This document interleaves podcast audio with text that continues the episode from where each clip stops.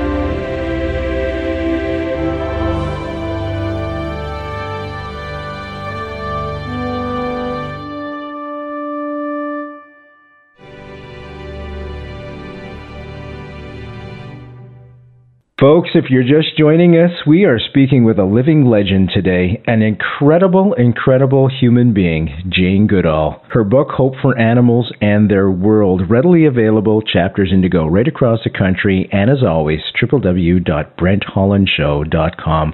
Click on the book cover, take you to Chapters Indigo online. Get this book, folks. Jane, thank you so much for taking the time out of your crazy schedule, and I know how busy you are. You're in Toronto today. I was wondering if we could start off message of hope, and that's what this book conveys to everybody who reads it. Let's talk about turning things around and the positive inspiration that I came away with from this book. I'm glad that you say that because really the reason I wrote the book in the first place is because I find I find as I travel around the world that so many people have lost hope. And if you lose hope, that means you don't do anything. You feel helpless and powerless. And the problems indeed around us are very great. And the further afield we look and think of global problems, the more helpless and powerless we feel. And and yet, at the same time as I'm traveling around, I meet so many extraordinary people who, who don't give up, and they are able to achieve remarkable success in saving a species from extinction and restoring an environment. And I thought, well, I need to gather these stories together, and I need to give people hope especially the young people who are starting out on their lives. And so often people say to them, well, you know, it's all too late. We've got climate change, etc., etc.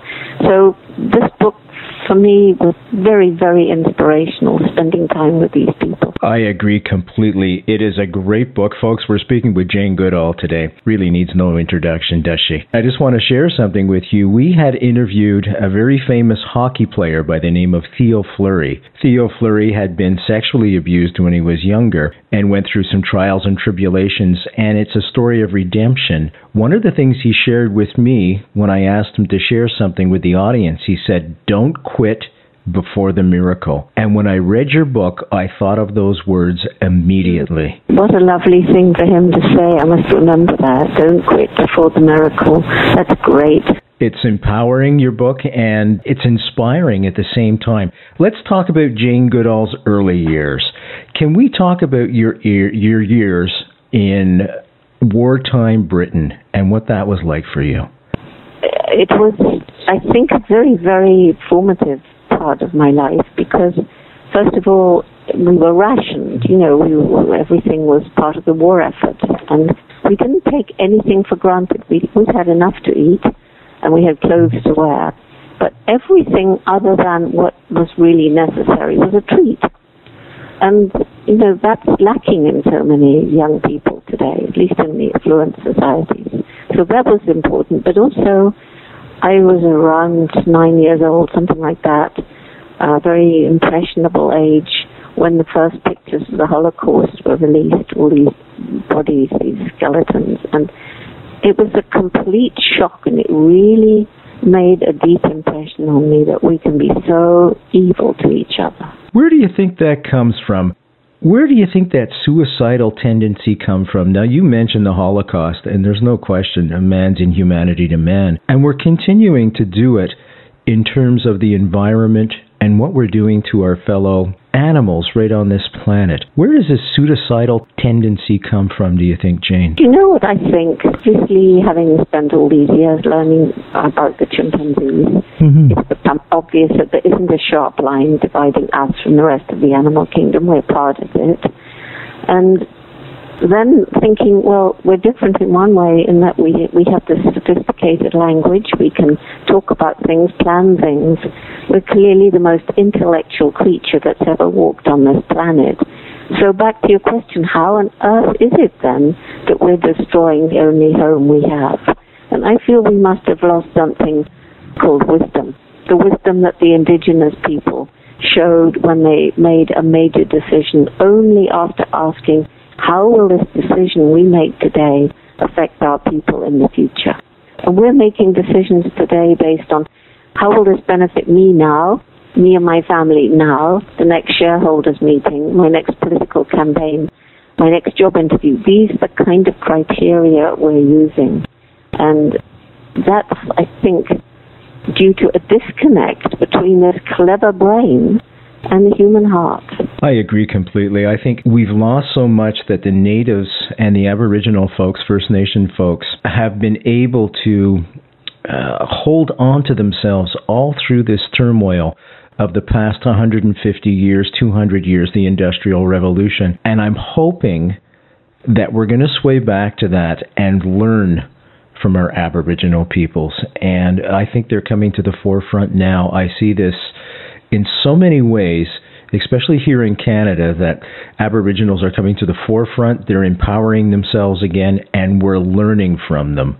We are finally celebrating this great, great human resource we have right here in this country. Folks, we're talking with Jane Goodall.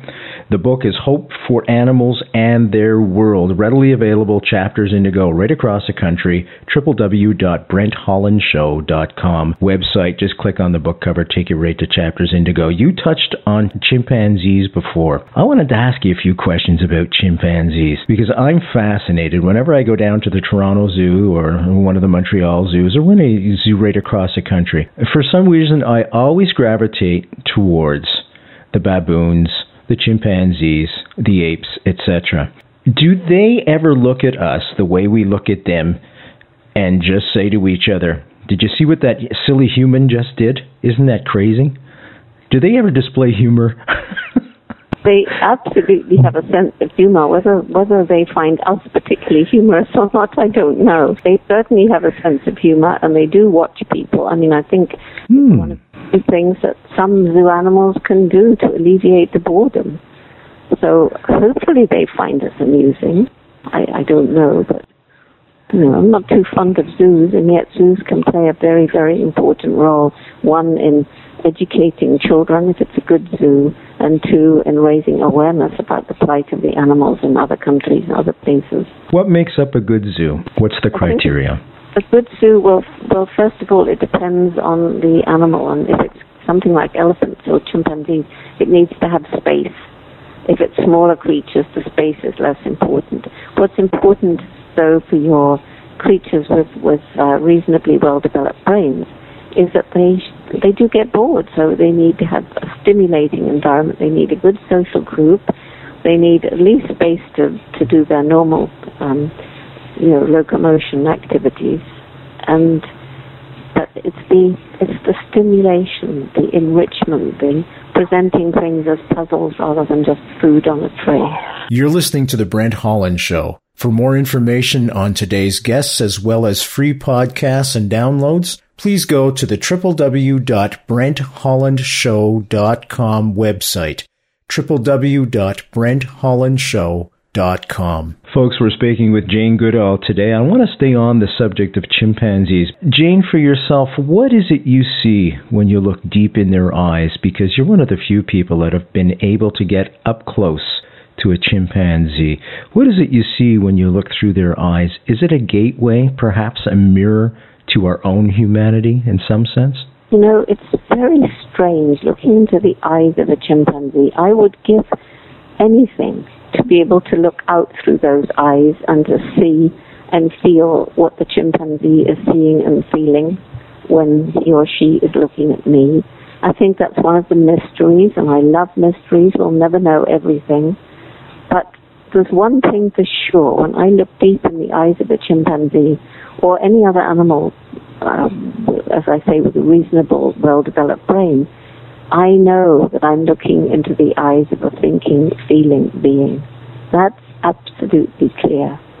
And then this leads to the whole concern about the way that we're treating so many of these amazing beings. Absolutely. And, you know, one of the things you mentioned was a thinking being right there. They're also a problem solving being. Before you began your research, humanity was under the impression that what separated man from ape or man from the animals was the ability to make a tool. Not so, as you found out. I was wondering if you could tell us that story. Well, it was it came just in time. This observation. It was David Graybeard, the first chimpanzee to lose his fear of me, and I. He was, you know, I still couldn't get too close, but I saw this dark shape, and I was peering through my binoculars, and I could see that he was reaching out, picking grass stems, and using them to fish termites from their underground nest, and then breaking off a leafy twig and stripping the leaves, which is modifying, which is the beginning of tool making. And I was able to send a telegram off to Louis Leakey, my mentor, and tell him what I'd seen. Because at that time we were actually defined as man, the tool Louis wrote back and said, now we shall have to redefine man, hmm. redefine tool, or accept chimpanzees as humans. That's perfect. That's wonderful. in fact, we're going the other way, really, aren't we? I mean, we, we do acknowledge um, that we are just the fifth great ape. Biologically, we're so like them. Let's talk about creationism. Which camp do you fall into? No, I don't think that, well, in, in a way you could say that's synonymous, but I certainly believe in the fact that simple life forms have evolved into complex life forms. I've been with Agreed. Leakey's and Olduvai. I've picked up the the different kinds of fossilized skeletons of, for example, horses, and you see how development takes place over the millennia. But that doesn't really answer the question of how it all began. And if you want to say it began with the Big Bang, fine, but then what led to the Big Bang? And just my brain isn't able to comprehend anything like that. So I see you know, I feel a great spiritual power out there, uh, which for me is is very very helpful. It gives meaning to my life. Myself as well. Can we talk about your faith? Do you practice any organized religion, or do you have any faith or spirituality that you follow? I, I don't practice organized religion uh, anymore. I grew up as a Christian. Uh, I learned a lot about some of the other great religions, I found that they all share the same basic tenets. You know, you compare Christianity and Islam, and the golden rule is the same: do unto others as you would do unto yourself. Don't kill, don't steal, etc. And but I've always resonated with the indigenous people's belief in the oneness of things, and I love the way they talk about the animals as brothers and sisters. Mm. So did St. Francis. It used to be like that in Christianity as well. I, you know, I, I'm puzzled. I go back to that suicidal thing. I don't know where we got off track or how we got off track. Uh, it seems to me for years we had to live in tandem with nature and somehow we got off that track. Folks, of course, we're speaking with Jane Goodall today. Her book, Hope for Animals and Their World, readily available for you at Chapters Indigo, or if you don't want to go out from the comfort of your own home, just click on the book cover at www.brenthollandshow.com. Take you right to Chapters Indigo. Also, I'm going to put a link up there for, um, as you'll see, folks, right to her um, Jane Goodall Institute right here in Canada. Make a donation. I mean, this is essential work uh, that the institute is is doing. Uh, it's virtually keeping us alive. It's finding ways that we can uh, institute change and serious change and things that are going to help sustain us. I'd like to go back to chimpanzees again because I'm just, as I said, amazed with these guys. Gender differences. I was just reading uh, a few days ago that on your website, by the way, folks, a wealth of information there. Their culture is driven by women. well, it's the females that raise the young. It's the females who provide the role models in lots of ways because childhood is long and the child stays with the mother for the first five days. It's the females who may grow up and move out into neighboring um, social groups and take their culture with them. So if there's a, a certain kind of tool use in one community and hasn't yet arrived in the neighboring community, a female may actually transfer that culture with her when she moves. So the the females play an important role in in raising the young and maintaining culture, but the males too. That their role is to patrol the boundaries of the territory and protect the resources for their own females and young. What are the inherent dangers for chimpanzees? Other than us, we're the danger. It's, mm. uh, it's uh, human population growth and habitat destruction. It's uh, hunting for food, not subsistence hunting. That doesn't much impact. It's the commercial bushmeat trade. That's the commercial hunting of wild animals for food. And that's made possible by foreign logging companies moving deep into the heart of previously pristine forests and making way for hunters with modern um, weapons. It's devastating. All of the Congo Basin, the last great populations of chimps, gorillas. I'm glad you mentioned bushmeat. It was on my list of questions and notes I have. In the early years, you waited tables. You had a goal in mind. You went out there and made it happen yourself. What was that like for you, waiting tables, knowing that you wanted not to be there, but to be in Africa? doing what well, you're doing now? It wasn't quite like that. The way it was was as a child, I was fascinated by animals like lots of kids. I had an amazing mother and she would, when everybody laughed at me and said, You'll never get to Africa, because that was my dream. I wanted to live with animals and write books about them. And she would say, If you really want something and you work hard and you never give up, you will find a way. And so uh, we couldn't afford university. So I did a secretarial course. And then came the breakthrough. I got invited by a school friend to Kenya. So to raise the money, I worked as a waitress. It was a step towards a goal. And when I'd finally saved up my wages and tipped to the tune of a return fare by boat, off I went. And then I met the late Louis Leakey, and he offered me this extraordinary opportunity for a young, untrained girl with no PhD straight from England, not even any degree at all. Pretty amazing. Well, you're pretty amazing. let's face it, you're just an amazing person. You're an amazing woman. Uh, you just do it. You just go out there and do it and make it happen for yourselves. And folks, those of you listening right now in universities, there's no reason to think why you couldn't do the same thing. Pick up that torch and carry it forward without question. Let's talk about Bigfoot. Do you think that this creature actually exists? Is it uh, some type of ape that we haven't discovered yet? Well, you know what's fascinating? I mean, I've been interested in this, and just about everywhere there is a creature, whether it's a yeti, a yowie, a Bigfoot, an abominable snowman, a Chinese wild. There's creatures in South America everywhere there are stories. They all seem to describe much the same kind of creature. Very often there are two, one big black one and one smaller grayish one. The sounds that they're said to make are about the same. And people have come up with information not because they think you want to know, but just because they just happen to be talking about something. So there's clearly something, whether it's a creature that's recently become extinct and needs a memory, and yet you find lots of indigenous people who come face to face with what they believe is a is a Bigfoot or a Sasquatch. You know, I agree with you because uh, in the oral traditions of Aboriginal folks, as you say, uh, from from continent to continent, there's a lot of similarities there.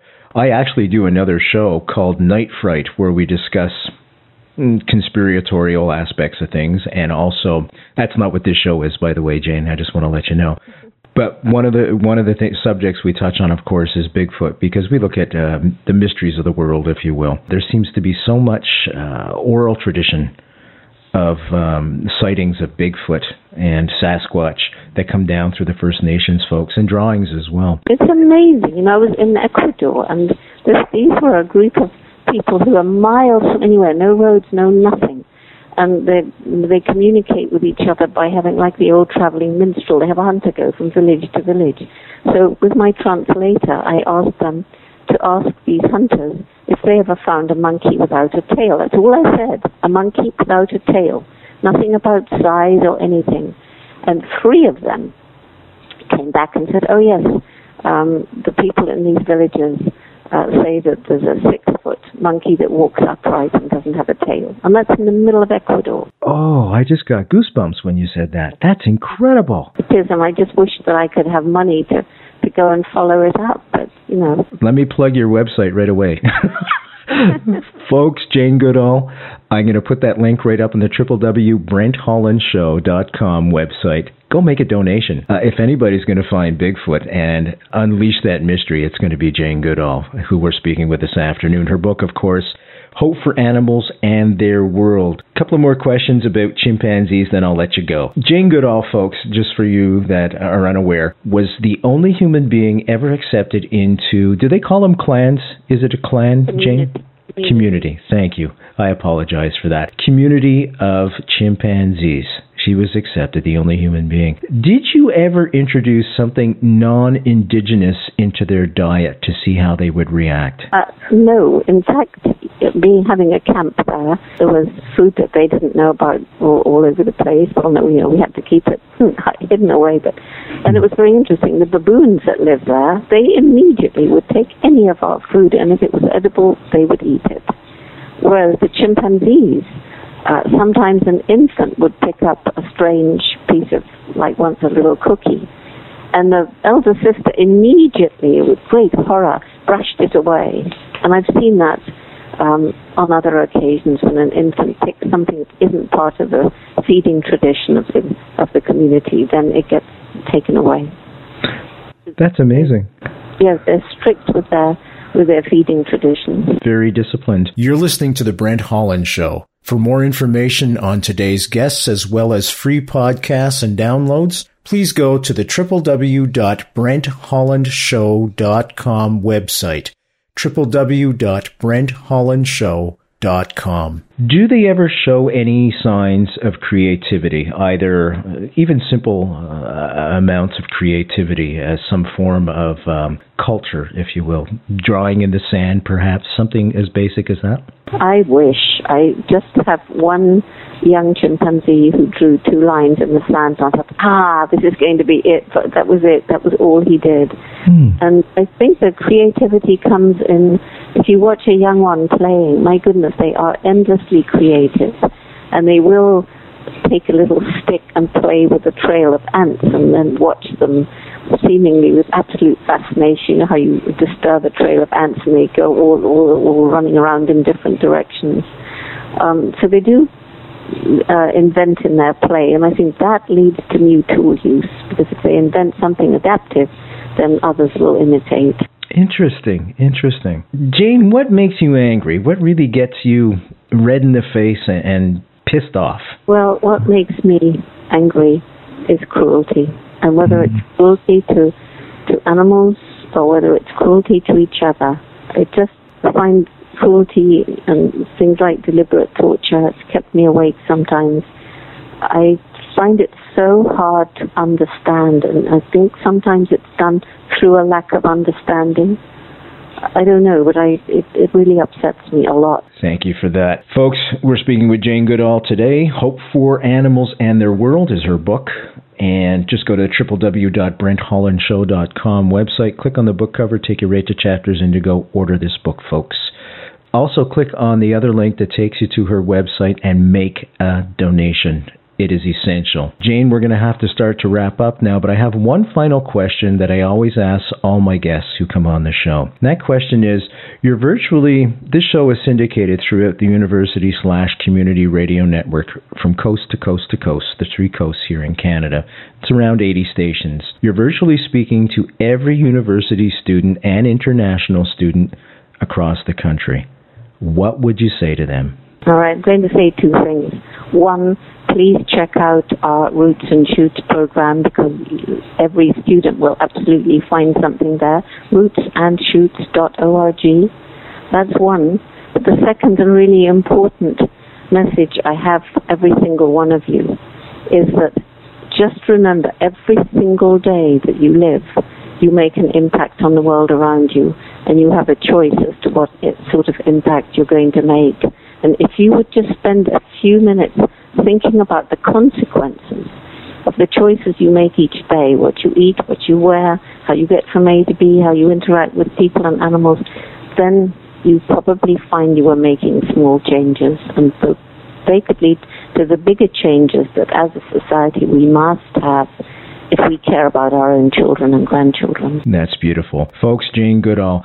Jane, I want to thank you so much for taking the time out. I know you're doing press all day and it must be crazy for you, and I do appreciate it, and I'm sure all our listeners do as well from coast to coast to coast. I've enjoyed talking to you, and uh, hopefully the listeners have enjoyed listening to us. I'm sure they have. Thank you so much. Thank you. I look forward to seeing you again in Sudbury when you come up.